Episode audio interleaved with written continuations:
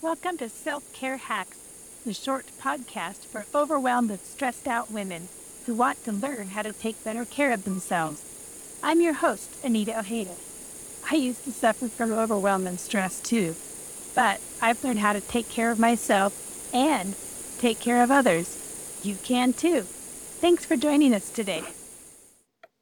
Athletes use it, doctors prescribe it, scientists espouse its virtues. We know we need it, but we've failed to work it into our lives. What is it? Rest. Before we can take it, we must define it. People often mistake sleep for rest. While adequate sleep plays an important part in our overall health, I'll leave links in the show note to a series on sleep. The definition for rest doesn't stop with sleep.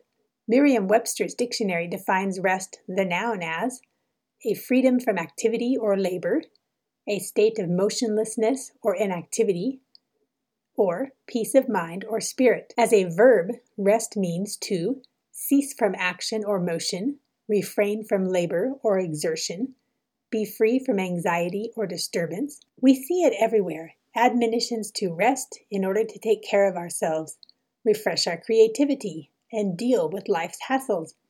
I recently read an excellent book on intentional rest and how it can help us create the space we need to discover our true selves. I'll leave a link for that in the show notes. In this series, I hope to take the concept of intentional rest one step further and explain how a specific type of rest, Sabbath rest, can benefit us in all aspects of our lives. A couple years ago, our grandson spent two weeks with us, along with his parents, since he was only two. His first day here, I happened to be sitting on the floor when he rolled my giant yoga ball towards me. With a fake scream, I fell over backwards when the ball rolled gently toward me. The game of knockover became an instant hit.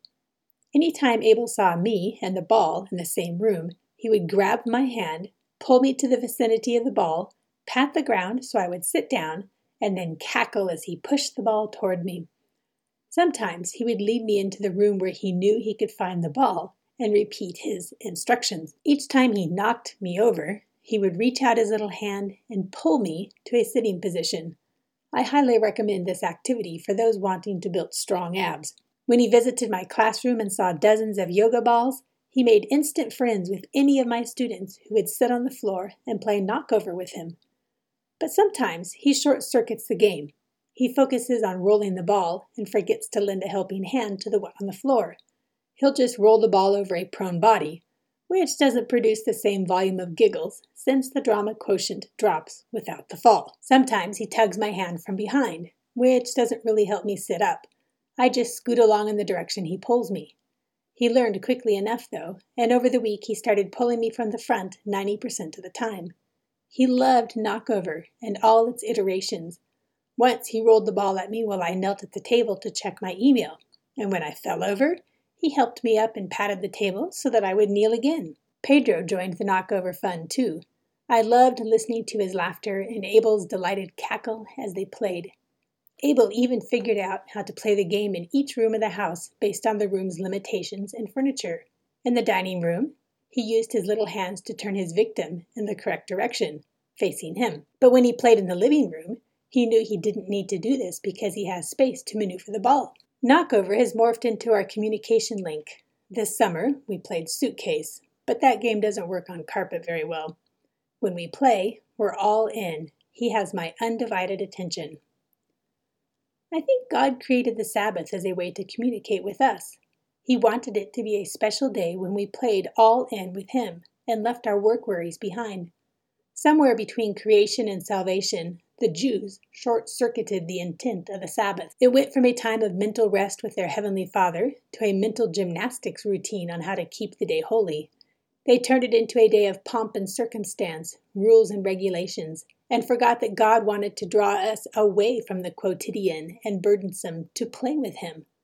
Once a week, God wants us to delight in Him and know that He delights in us. When we view Sabbath rest as a playdate with God, we lose our I have to go to church and then do a thousand errands checklist mindset.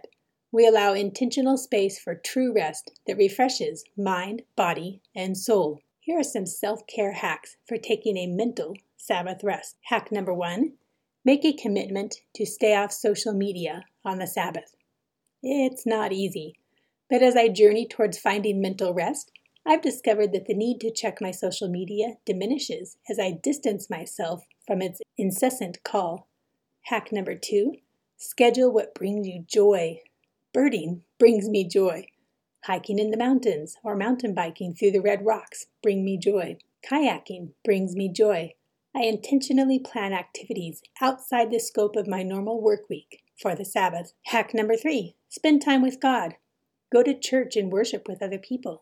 Pop your favorite worship CD in your stereo system and crank the volume. Dance with joy if you feel like it. Remember, don't let a CD's genre limit you. I often rock out to TobyMac and belt along with Rend Collective. Maybe you feel closest to God in nature. Grab your Bible and go outside. Just take intentional time to be with God. Hack number four stay away from shiny things. Nothing can suck away my Sabbath peace faster than walking into a store. Instead of focusing on God, my mind quickly focuses on me and what I want and think I need. For a true mental Sabbath rest, avoid places with shiny objects that cost money. Hack number five do something for someone else. Rake your neighbor's leaves or pull her weeds. Invite some little kids over so their parents can get away for a break. Find a family you'd like to get to know better and invite them over for a meal. When we do things for other people, we give our minds a break from our incessant worries. Hack number six avoid things that ding. As I write the script for this, I'm sitting on a plane 30,000 feet above the earth. The elderly guy across the aisle just pulled out his iPad and started playing a video game. The clunks, buzzes, dings, beeps, and repetitive music make me twitchy and annoyed. It doesn't help that he has the volume at maximum output. Video game creators intentionally add music, sounds, and experiences to keep you coming back and engaged.